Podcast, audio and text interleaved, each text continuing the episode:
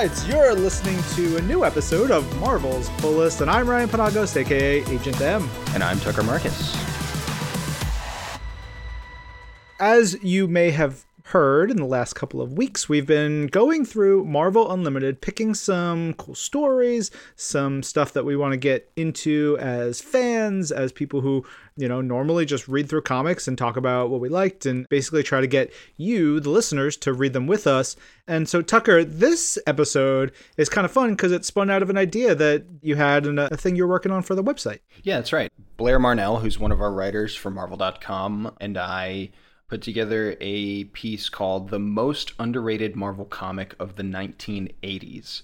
And that was just an angle that we kind of came up with together. Uh, and it focuses on a series called Marvel Fanfare. Started in 1982 and I believe ran through 1992 and uh, it's a, a really cool, a really unique collection of one shot issues, one shot stories, kind of single story arcs that uh, a bunch of Marvel creators jumped in on. And from the conversations that I was having with Blair and from what I've learned just in the short amount of time, I mean, I, I, I, knew about Marvel Fanfare as a as a title, but I didn't know too much of the context of it. But it all came from the mind of editor Al Milgrom, who kind of put this together. He was in charge of casting the talent, and he would bring everyone on board. And it was quite an accomplishment, I think, to have your work in Marvel Fanfare because it was this prestige series and it was kind of published a little differently. There's a bunch of really, really fascinating, I think,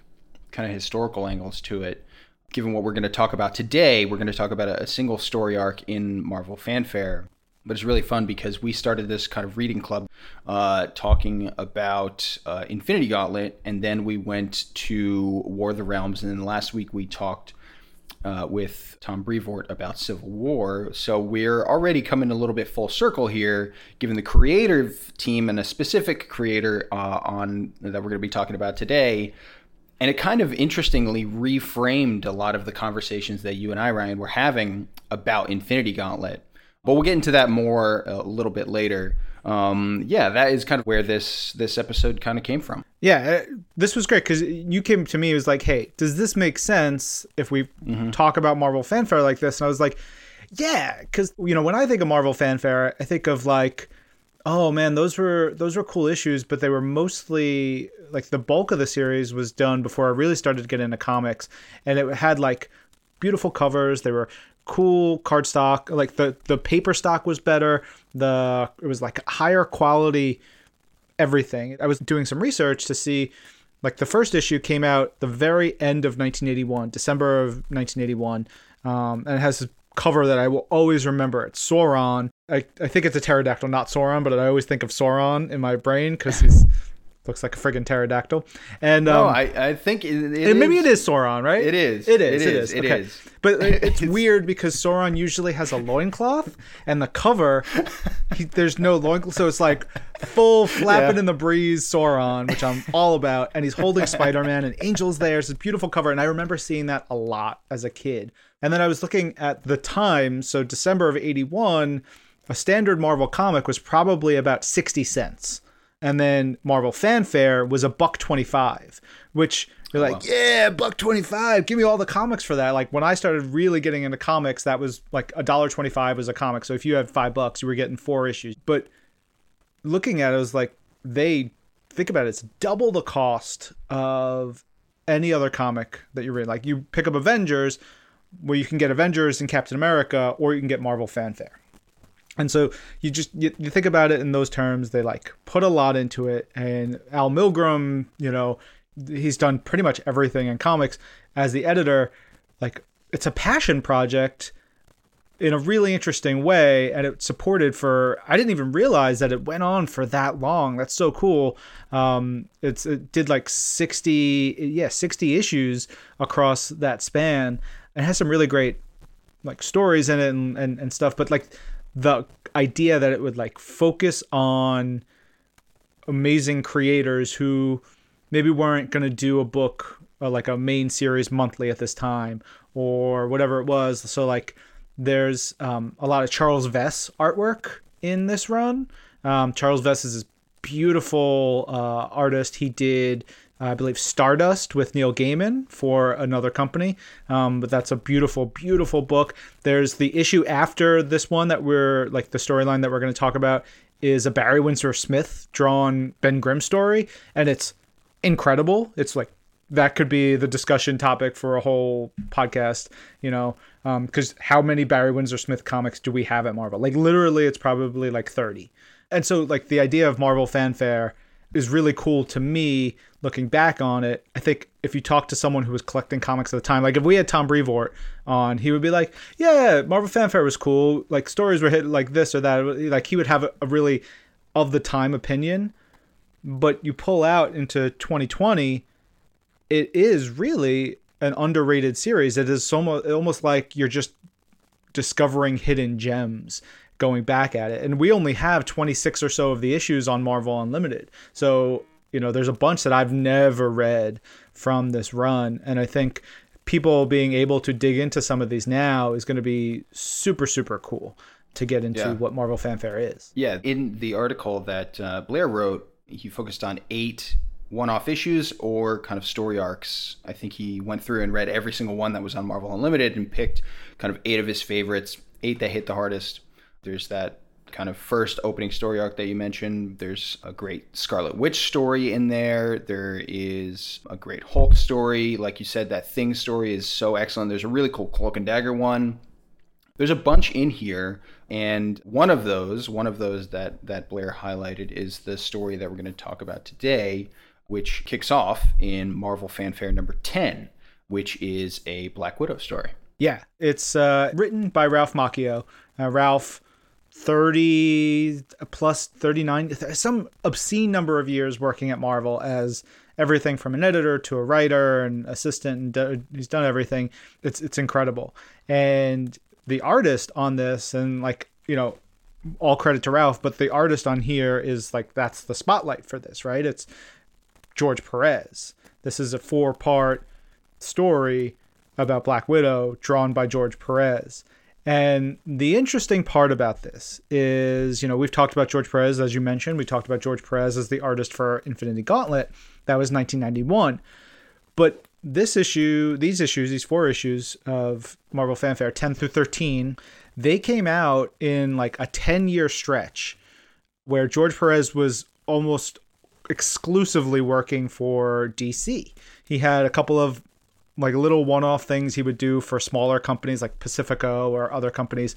There's a bizarre adventure story I think he does for us in like a couple years or a year or two before this, but these four issues released in 1983 are the last things George does for Marvel until coming back for Infinity Gauntlet in 1991. And that's that's a stunning fact. Right? I I, I love that so much.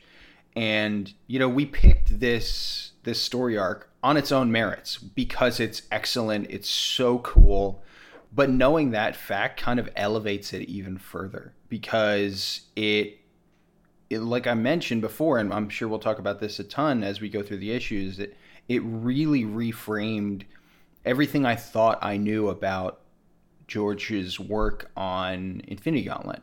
And that's everything from the way he draws a face to the influences in terms of genre uh, that went into Infinity Gauntlet, or so it seems. I also certainly don't want to discount the years of experience and everything that he brought into Infinity Gauntlet in between this story and Infinity Gauntlet, but just to see those seeds in here is so fascinating. And like we said, this is a story worth digging into on its own merits and then in an entirely other way it's worth digging into just as a case study of like george perez doing marvel characters working at the house of ideas in that tone in that style in this last story before you know one of the biggest comics of all time this run of fanfare that george does is almost like the middle part of his Marvel career. It's almost like the hinge. So you have the 70s where he does so much Marvel work. That's like this a chunk of it. He does Deadly Hands of Kung Fu. He's doing creature stories, science fiction stories, Power Man and Inhumans, Fantastic Four, really landmark runs on Avengers, um, actually, multiple runs on Avengers, Logan's Run, Fantastic Four, all this stuff. And then it slows down. He goes to DC, has some of the greatest work in comics uh, and pretty much contemporary to the rise of Uncanny X Men with New Teen Titans. But, you know, he goes and then he comes back and it's you know, this little hinge, and then eight more years later, it's Infinity Gauntlet, and then even after that is little dribs and drabs, and then it's like this beautiful final like sweep away everybody else. The King is back. Avengers run where he does he pencils like twenty odd issues, and it's basically like drops the mic, can walk away as one of the greatest comic artists that Marvel's ever seen. It's fascinating. Yeah. He's so freaking yeah. good, man literally when we open up page one of the first issue, like I'm already there. You know, I'm already like, oh, oh right, oh right, it's George Perez. Yeah. What a what a legend! Like most of the things that I love about this are because George is really smart about his, his storytelling. You know, as you go through, it's this is a spy story. Uh, I think framing it that way, there's um there's a collection, and I will give credit to producer Jorge who corrected me. I thought this book had never been collected before because um, I always thought it was like such a kind of obscure story because it was in Marvel Fanfare, which is so far off normal comics releases. But it had been collected probably like four or five years ago. And so in the collection, there's a great foreword from, I guess, a previous collection. And he's just saying that, like, finally I got a chance to work with George Perez. This was great. We wanted to do a spy story and you know it was it was super cool and it's like he, he throws mentions of James Bond and and different characters and you know he said quote having a story in fanfare was really something to bust your buttons about and we intended to make the most of the opportunity. Tucker, I've never heard the phrase bust your buttons, but I friggin' love it. It's so good. I'm uh, I'm gonna steal. I'm putting that in a, in an article soon. You have to. That. Yeah.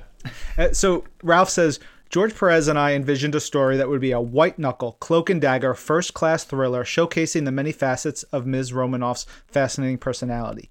And they wanted to make it personal. They talk about Ivan Petrovich, and you know it's really cool because we've seen a lot about you know the new Marvel Studios Black Widow movie and and, and talk of that, but there's a character named Melina in this story. There's Alexei, the Red Guardian, is in this story. There's really cool ties to the broader Black Widow tapestry, especially as you get into. Um, we'll get into further down the down the as we talk about this, like the main villain of the piece, or there's like two kind of main villains, and how they stretch out into Widow's um, sort of history and in, after the story into her future.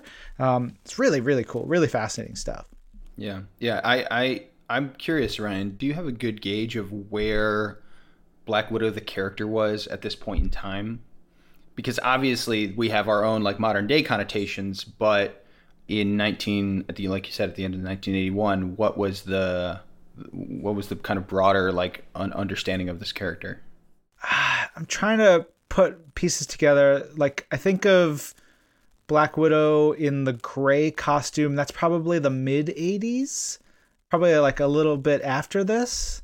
This is after her run with Daredevil in San Francisco, which actually ties hmm. into mm. this story really, really intrinsically.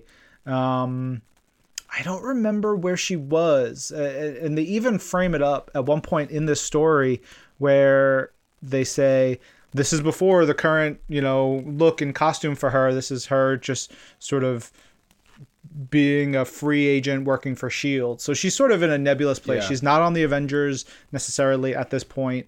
Um, where then in the mid midish, lateish 80s, she becomes once again a much more important part of the Avengers storylines. Has that like real short haircut uh, that I will like vividly remember from my youth because that was that was her look when I started getting into comics. And I was like, okay, Black Widow. She has short hair and she wears a great costume. Good, that's who she is. I like, you know, because I was an Avengers comic book reader as a kid, right. so it was just like she was just on the periphery for me. Well, I do love the the kind of in between space that they place Black Widow in this story because that's one of the most fascinating elements of this character's history is her debut And was it Tales of Suspense 168? No, that can't be right. Uh, Jorge is throwing throwing chat updates and he says it's 52. I was going to say 63, oh, so I was closer.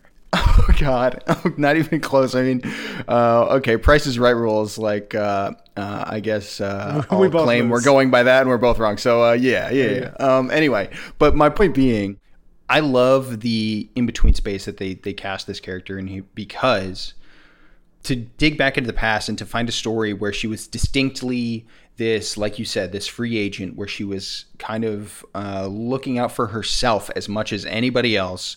Um, no like distinct team uh, kind of responsibilities. She's not wrapped up in any of that kind of bigger, broader superhero stuff.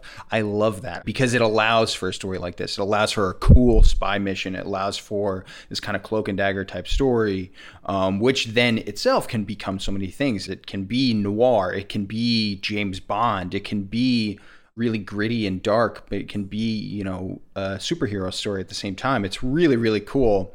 And so I think just like this this is such a sweet time in this character's history. Yeah. I also want to say before we get even deeper into this, if you are about to read this, either after we talk about it or you pause the podcast or whatever, or you've just read it, we do want to say, yes, this story is gorgeous and it's bonkers and we loved getting back into it, but there are definitely some outdated cultural depictions in this book. There's lots of smoking. There are a lot of things just generally commonplace in comics of the early 1980s, no matter the, the publisher or the company, and stuff that we are not endorsing or that we see in modern comics. So there's probably some cultural shock if you are a modern comics reader who's never read comics of the 80s. This is 1983 or 82 83. Just keep that in mind as you read it. Yeah. All right, let's let's start digging into it um cuz issue 10 has uh, just a sequence that I friggin' love where Widow beats the ever loving snot out of a bunch of shield agents who are just there to test her. And Fury's like, look, bro, you want to do this? You want to test the baddest ass woman in the world? Go for it. It's not going to end well. It's like this setup, and this other shield guy is like, "Well, I know what's best, and she needs. We need to figure out if she's any good." And you get Widow, she's just like taking a bath. She's in her penthouse. She's like, ah, finally, I'm somewhere safe and secure. Nobody's going to hurt me. And then she's like, I hear something. And then, you know, like she figures out what's going on. These shield agents in like full like armor and blasters. She turns out the lights, just beats the crap out of all of them, and manages to change into her gear in the middle of the fight and turns the lights on, holding the limp body of one of the dudes who she shot in the face through his helmet, left basically oh. killed him, and her hair is still dripping wet. And it's one of my favorite pages. It's just like, yeah, damn straight. Like I said, immediately as we get into it, first of all, it's such a cool like entry point for this story in general, and for you know like a reader to to be introduced to the character in terms of what this story is doing.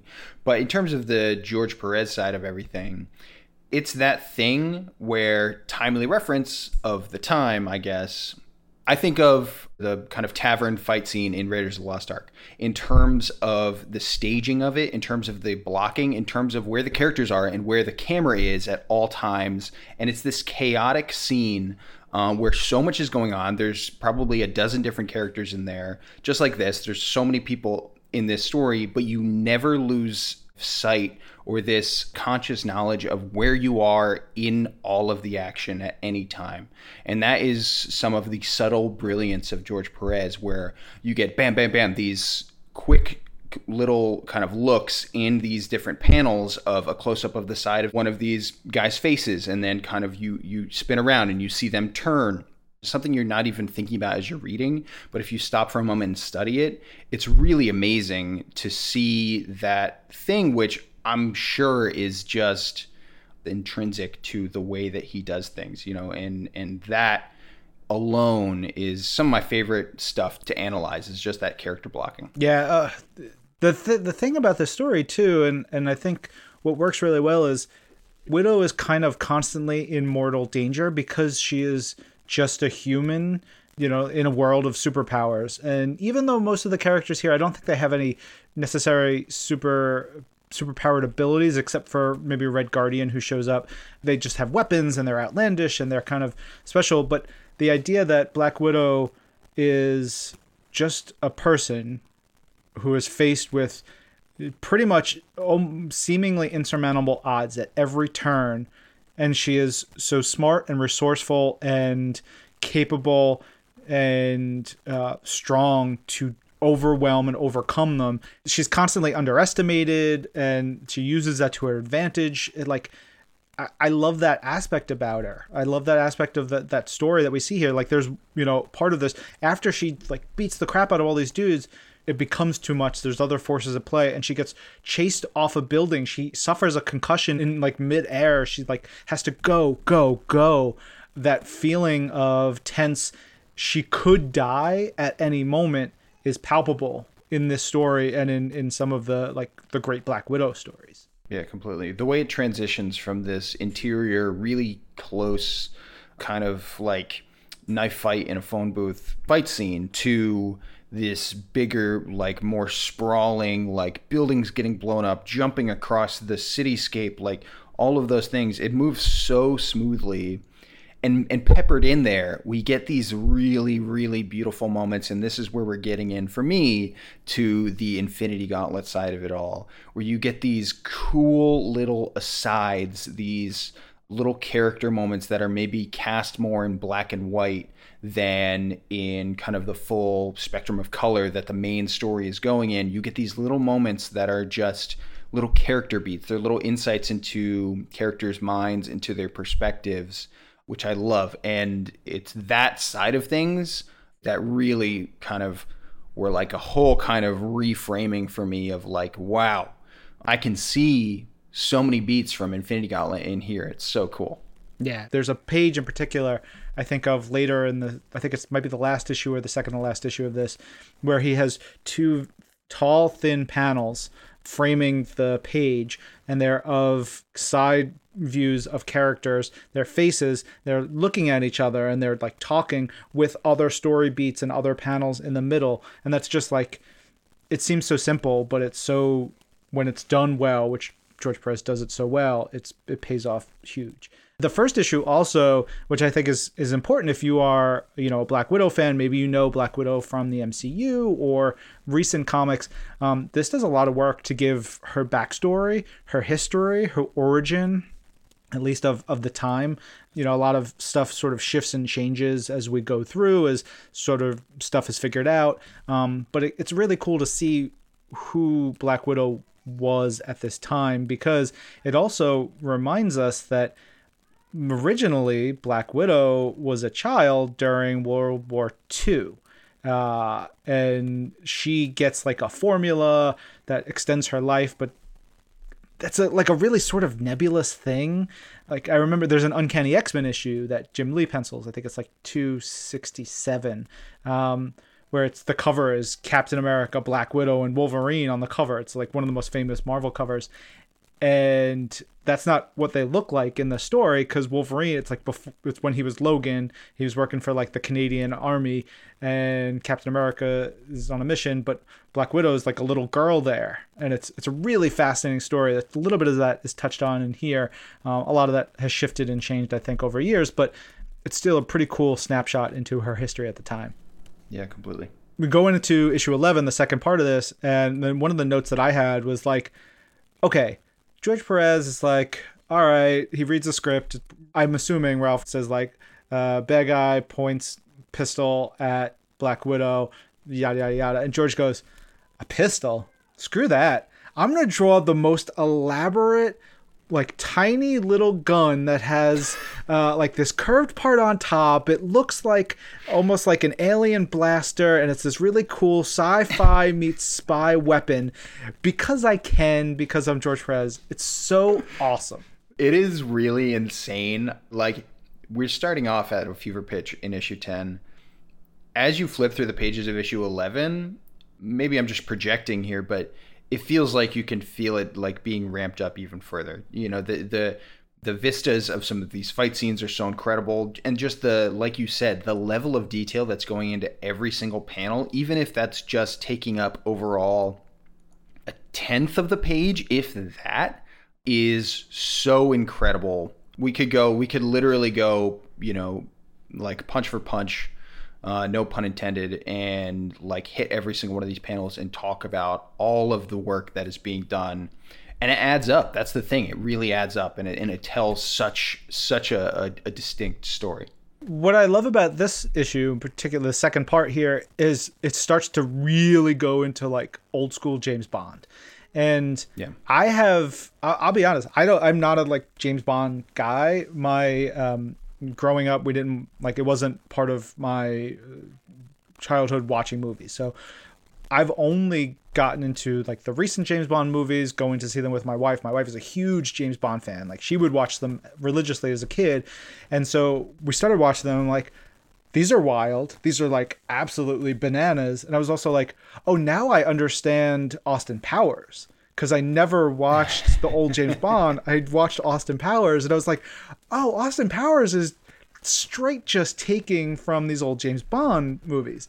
And then reading this, I was like, like there's this scene in a submarine this spread this double page spread that george does in this and i was like this is like i don't know moon pucker or whatever like moonraker moonraker i think that's the one? Yeah yeah that's it. I think that one like the feeling of like this science weird big bad guy extravagant like all this stuff coming together colorful like um minions and villains on his squad. I freaking loved it. And then we're introduced in, in this part to the like these six assassins who are just like come on, what is even happening here? It's bonkers. Yeah, it's an Empire Strikes Back level moment of like grab bag of weirdness and just like how do we make these characters look really distinct and awesome and then like everything else will come later, which I love. To be fair, this is stuff that kind of ties into what we said before there's like cultural depictions and stereotypes here that I, I, I like was taken aback by as I was rereading yeah. this. Uh, you know, there's like um, you know, the Black Lotus, and I was like, oh man, come on. But the the most important one here is you know, get out of the way. Deadshot Durance, the the fake Kraven, who I, I, I cracked yeah. up at. But the Iron Maiden is awesome. She's a super cool. She's in this full metal costume. The look is incredible. Like it, she looks yeah. awesome. She looks badass. Most importantly, she is Melina, um, a character part of Black Widow's story, and she becomes really interesting into the the greater mythos of who Black Widow is. Yeah, it's like the Destroyer armor meets Doctor Doom meets Madame Masque. Uh, yes, yeah, yeah. Yeah, I, it's a design that I was like, yep, that's great. I, w- I wish we saw yeah, more awesome. of her. Um, she's really cool. Yeah so the the second part has introduced us to those six assassins. The next part, is the third part, which is issue twelve of Marvel Fanfare, gets us into the big battle, and like the dialogue and the stereotypes are just like pop pop pop pop popping off. It is intense.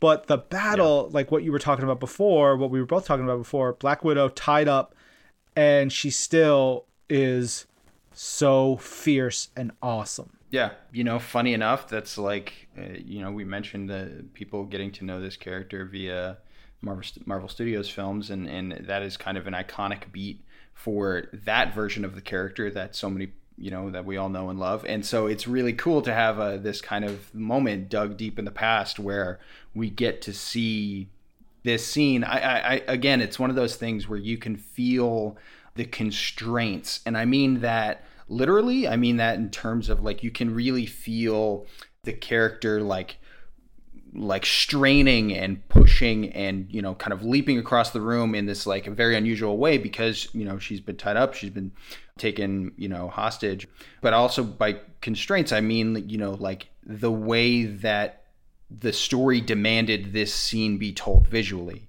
and uh, to see you know just like outlined there and say this is the sandbox that we're going to play in right now this is how the scene is going to go this is how the scene is going to get beaten out and then to see that unfold uh, is so cool. It just it feels so organic. Is the thing. It's incredible. Yeah, there's great character beats. Like Widow has been beating the crap out of people. She like gets the the the fake Kraven guy to shoot another one in the face.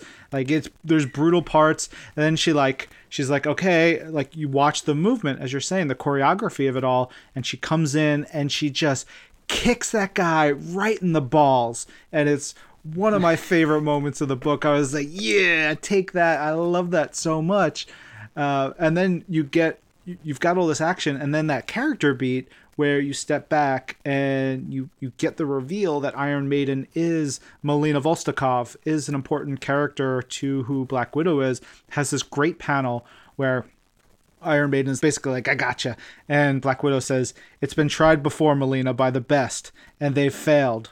All of them. And so will you, because you're only second rate. And it's like, what? It's like that gif of of the the the dude who's like running past the screen and he's like, ah uh, like where everybody's just get like this Yeah, sick yeah. burn. It is like just if you if this were on Twitter, it would just be like fire emojis everywhere. It's so good. This issue also brings in Jimmy Woo, who you know I love. It- For me, there's like pockets of time where I you know don't know a lot about the Marvel universe, so I think of Jimmy Woo as Agents of Atlas, early 2000s, coming in and like that. But he has so many touch points throughout Marvel history, and he was used because he was a an agent of Shield and kind of perpetually around, which I think is great. He was Nick Fury before Nick Fury, and um, I love seeing Jimmy Woo in this book. It was cool. Yeah, the sequence when he kind of enters the story and we kind of peel off into another direction after the Iron Maiden stuff kind of comes to its own little conclusion there. And then we enter into, you know, we literally enter another space. We literally enter this kind of different chapter um, uh, where we go down this tunnel. They're kind of weaving their way through, and again, it's it's like like in that first issue where she flicks off the lights there's just this beautiful kind of depiction of these characters walking through complete darkness and not just in terms of how uh, the characters are essentially penciled inked and colored against a black background but in terms of how the panel layout encourages you to become hyper aware of everything happening around these characters, you know, as if you yourself were uh, in, in total darkness. And the rhythm of it, more than anything, is what's so cool as we uh, go from kind of complete silence back into a fight that we don't really even know, you know, the source of, which is really cool concept.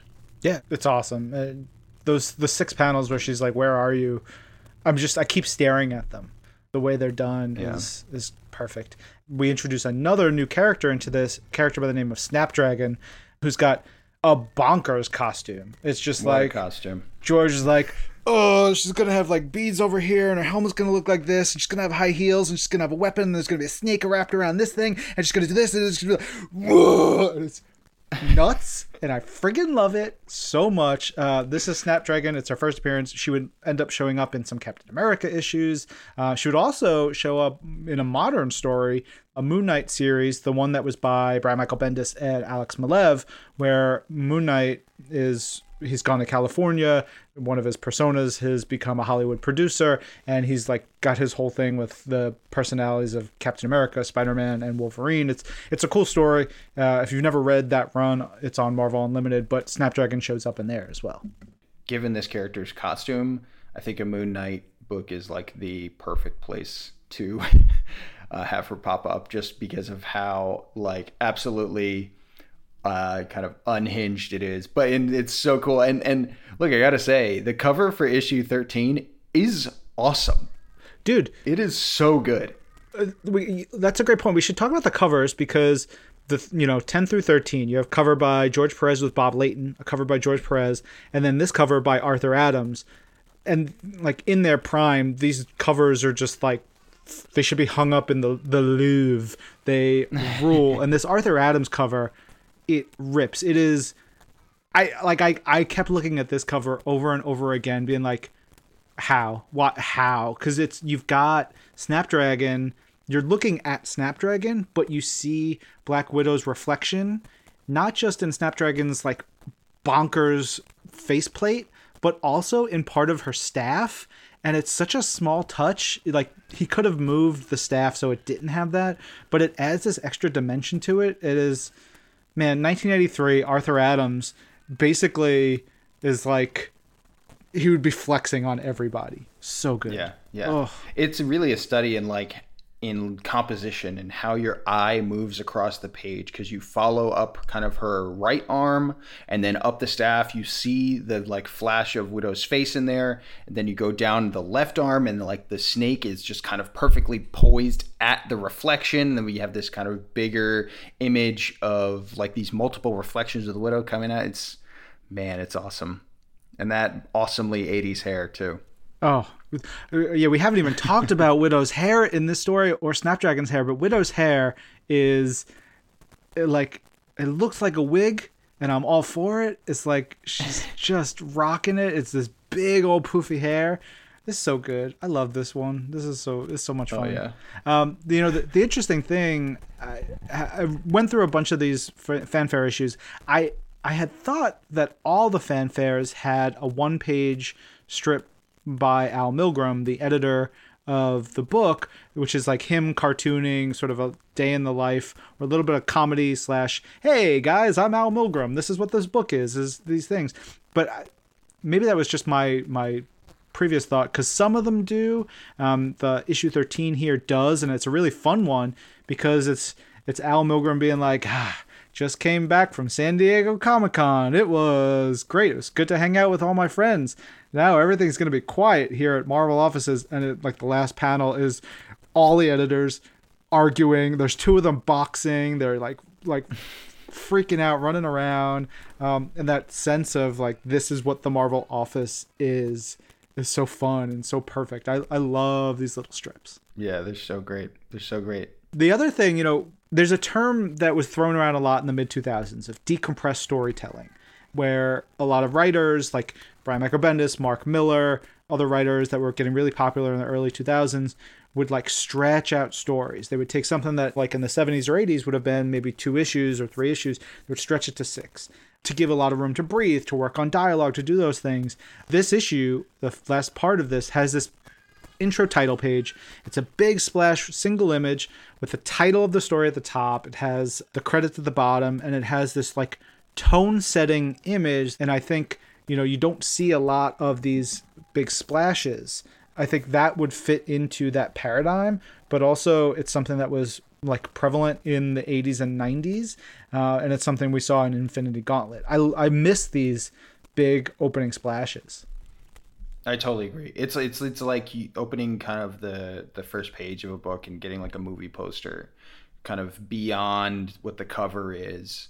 Um, that like exactly like you said is just about setting tone. You know what I mean? It can do a little bit of like expositional work in terms of where you are, in terms of how the characters are feeling, but it's really just about like punching you in the face with this image and just saying this is what's happening this is what you should be feeling i just love yeah i completely agree i, I think these are awesome Um, I pulled a bunch of panels from this issue in particular because it just like, like I kept getting into it. There's one panel that I love where there's this jerky dude who keeps getting on Black Widow's case and he's like saying stupid stuff. Snapdragon is just beating Widow up again and he goes, "She comes off like a real cornball, right? Doesn't matter. She still whipped your butt." And Widow goes, "You're breathing on my neck." And it's just like, ah, love she is pure fire. This is my Black Widow. I love that. It's it's that thing of like the cooler she is, the like scarier she is at the same time. You know what I mean? Cuz it doesn't take a big response or anything. It's just this collected thing and you're just like, "Whoa. Uh yeah, maybe don't mess with her." It, it, it's, it's like awesome.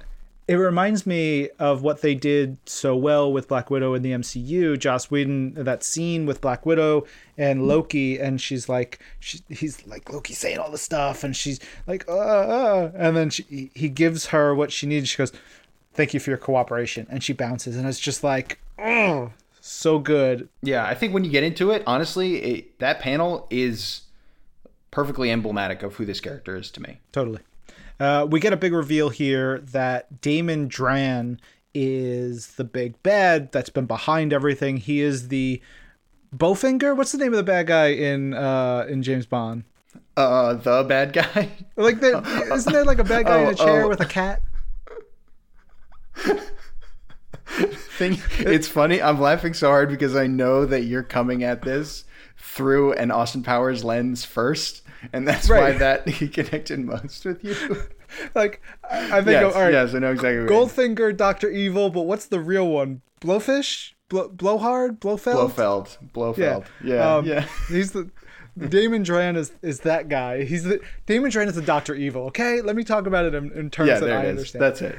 uh, and Damon Dran is the reveal. And reading it now, you may be going like, okay, cool. Who is that? Aside from having a really gnarly look with the scars on his face and stuff, but what's really interesting was he was a major villain, or he was a villain that Black Widow and Daredevil took down during their time in San Francisco. And then he later shows up in the 2014 Black Widow series by Phil Noto and Nathan Edmondson. So what I love is like this is again this like hinge storyline, hinge for George Perez, a hinge for Black Widow, tying into like a past story, tying into a future story, tying into our history. Like it's got all these really interesting threads that that you wouldn't know of uh, at first blanch. it's that thing of like perfectly dipping your toe into all of those things in terms of the way that it's plotted and, and written because you get just you get the perfect sense of this broader world um, without getting kind of you know you know dragged somewhere else in the story it's just these perfect moments that you can feel all this history for this character but you know in classic marvel style it is enough for the story and eno- and and even more if you know it's there but uh, if you're just reading this it's it's all the more fascinating Yeah. I, I put a note in here to make sure to point out the old school 80s Shield helicarrier because I love the look. Like now we think of the helicarriers from the movies or sort of the sleeker designs of the last, you know, 10, 20 years. But the like 70s and 80s, the helicarrier was this like shiny silver plump blimp looking thing with like these yeah, like like, a loaf yeah, uh, with the rotors, and I love that is my shield helicarrier. I'm like, it looks so like cozy and sweet to me. I miss it. yeah You know, and part of the whole James Bond spy stuff has one of the grossest panels here where Black Widow has been like beaten. She's in a dungeon, and we get this panel of her tearing the skin off of her back and showing oh, like metal underneath her skin and she says an extra layer of skin plastic skin to be exact molded onto my body by shield technos hiding a weapon underneath one that can escape even sophisticated electronic scanning. I hate it. It's so gross. I mean i, I love it but it's it's so nasty. Oh god. Yeah. so nasty. Yeah like there was one of those things where like i couldn't believe it was going there and doing that. Yeah. But it was Oh, so it's so wild. Uh, like, there's some unnecessary cheesecake um, in Black Widow. She's like, I guess I have to rip up my costume, and it's just like gives George Perez a chance to draw Black Widow in essentially a bathing suit, beating the crap out of everybody by the end of it, saving the day, being awesome. yeah yeah yeah It wraps up sort of, you know, as you kind of expect and you hope it to. It's it's a very self-contained story, but this was cool. I'm, I'm glad we went down this route to to talk about this one. and it's kind of fun like you know we, we we have the whole conversation about the black widow story and everything like that but from a marvel fanfare story i think it's pretty cool actually that this issue this story ends in this issue and then literally we go straight into a warriors 3 story the page after I actually think that's kind of awesome because it doesn't dwell, it doesn't put itself on a pedestal in a way that it kind of would be right to. Um, it just says, boom, there's that story, boom, we're into another one. Uh, and you just go and you get something entirely different. But I kind of really respect that choice. Oh, totally. I mean, there's like, uh, we got like seven more pages. What do you want to do? Get Charles Vess to draw something beautiful, starring Asgardians? Okay, great. Let's do it. It's, yeah, these issues are great. Read all 26 issues of Marvel Fanfare on Marvel Unlimited if you get the chance. I mean, you probably got the time right now. Do it. yeah, you know, I was thinking this at the top of the episode is I kind of think it's cool that not every issue of Marvel Fanfare is up on MU just yet. And this was actually a question that the writer of the original article that this all came out of, you know, asked me. He's like, "Hey, do you know why there aren't every single issue?" And it's just, I just told him, it's just like, man, that's just a time thing. Like there are only so many people that can that can go through the library and, and get so many issues and, and put them up. So it's just, it's not a matter of priority or anything. It's just like there are so many comics that that need to be put up. So all that aside, I kind of I kind of get a little bit of a buzz off of like going through and finding just these these issues. It feels like treasure hunting in a way, and that has been one of the most fun aspects of reading Marvel Fanfare. It has all of this history in there. It has even kind of deeper creator history in terms of all the George Perez stuff that we talked about. Uh, and then you dig into these little awesome stories that are just you know tucked away in in the MU library back there, and you know it, it, there's just so much to be discussed and to analyze and to talk about, and it's it's really awesome. Okay, I all of that is true. I'm going through the issues that we don't have. 16 has a Submariner story drawn by Mike Mignola, which I've never read. 18 is a Captain America issue by Roger Stern and Frank Miller. What is going on? Why why is okay. this not like why Agent don't all these calm issues down. Relax. I'm like, come on. I'm gonna call up Jen Grunwald, who's on our collections team, and be like, Jen, what the hell are all of you doing? Um, there's a Jim Star. Oh, right, this Jim Starlin issue with uh, the thing. That's issue number twenty. I remember seeing that cover as a kid. It's bonkers. Um, he does two issues back to back in twenty and twenty one. Yeah, Marvel Fanfare may be the series that I start whenever we're back going to comic convention stuff again, I may start going through old back issue bins and starting to dig out some of these because they're beautiful. Yeah, it's like hidden gems within hidden gems. Like the series as a whole is kind of meant to be that. But then, like, as you dig even further in, you see all those, like, that Mignola Submariner story is like, I need that. I need that in my life. Uh, issue 30 is this beautiful Brent uh, Eric Anderson Moon Knight cover uh, with the story by Ann Nocenti and uh, Brent Anderson. Sorry, Jorge is like, come back, come back, come back. Yeah, I, am getting, I'm going down a dangerous route here. Um, yeah. Okay. So while we won't have all of these issues on Marvel Unlimited, there are plenty there for you to dig into. And if you want to get a collection of this that includes the story and a bunch of other Black Widow stories, there's a Black Widow Web of Intrigue collection, uh, which has some uh, background by Ralph Macchio and plenty more. It might be available somewhere. I know it's on the Marvel Comics app. Um, with you can get it from from us uh, digitally right now, if not from your local comic shop. And hey, one final plug for uh, this great article that started it all. It's the most underrated Marvel comic of the 1980s, written by Blair Marnell. It's on Marvel.com right now. Heck yeah. Uh, there's also new issues added to Marvel Unlimited this week. Uh, we're going to have the whole list on our show notes and on Marvel.com. Wanted to point out Absolute Carnage number four, the penultimate issue, along with a bunch of Absolute Carnage tie ins. Uh, History of the Marvel Universe number four, which is perfection. Um, there is the first issue of the current Dawn of X run of X Men. So X Men number one by Jonathan Hickman and Leinil Francis Yu. So the Dawn of X now kicking off into Marvel Unlimited. Uh, I will say the first issue of X Men is not my favorite of the series, but it's it it gets you into the direction of what all the X books are going to be from now on, and it's pretty cool. Plus, I got to give a major shout to uh, the classics that we added this week. Five issues of the 1980s super hit Top Dog. Tucker, do you know what Top Dog is? I have absolutely no idea. Is there? Is this? This sounds like something where it's like there's nothing in the rule book that says a dog can't join the Avengers or something. I don't know. What is this? Top, Top Dog was from our Star Comics line, which were the um, kids comics of the 1980s. So Star Comics had Top Dog and um, you know a bunch of like heroes and, and kid friendly books. Uh, this this one has a Spider Man issue, I believe. There's an evil robot. There's an evil version of Top Dog in one of these. I think he's called like Bad Dog or Naughty Dog or something like that. But the last issue of the run, issue 14, is the saddest cover of the bunch, and it's like Top Dog, don't go, and it's Top Dog with like uh, a bindle on his like over his shoulder, leaving his his child friend behind. It is tremendous. If you've got a kid and you want to give them something super like friendly, it's just like here, read some comics about a dog who's talking. Go for it. Top Dog is your jam. Oh, that's awesome. yeah. That's so cool. Yep. I can't wait to talk about Top Dog on our video version. yeah, you know it. This episode of Marvel's Pull List was produced by Ryan Penagos, Tucker Markus, Jorge Estrada, and M.R. Daniel.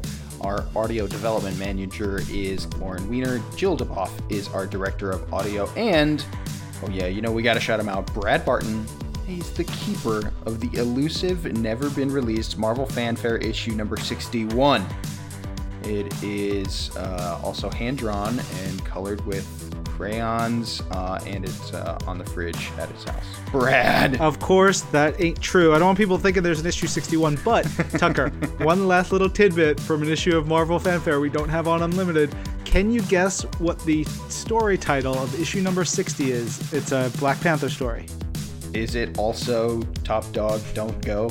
No, it is, quote, Big Applesauce. Oh, come on. It's by Walt Simonson and Denys Cowan. Wow. Oh yeah, yeah. All right, I gotta go. I gotta figure out how to buy all these Yeah, issues. awesome. Uh, we'll be back with another episode next week. I'm Ryan, And I'm Tucker. and this is Marvel. Your universe.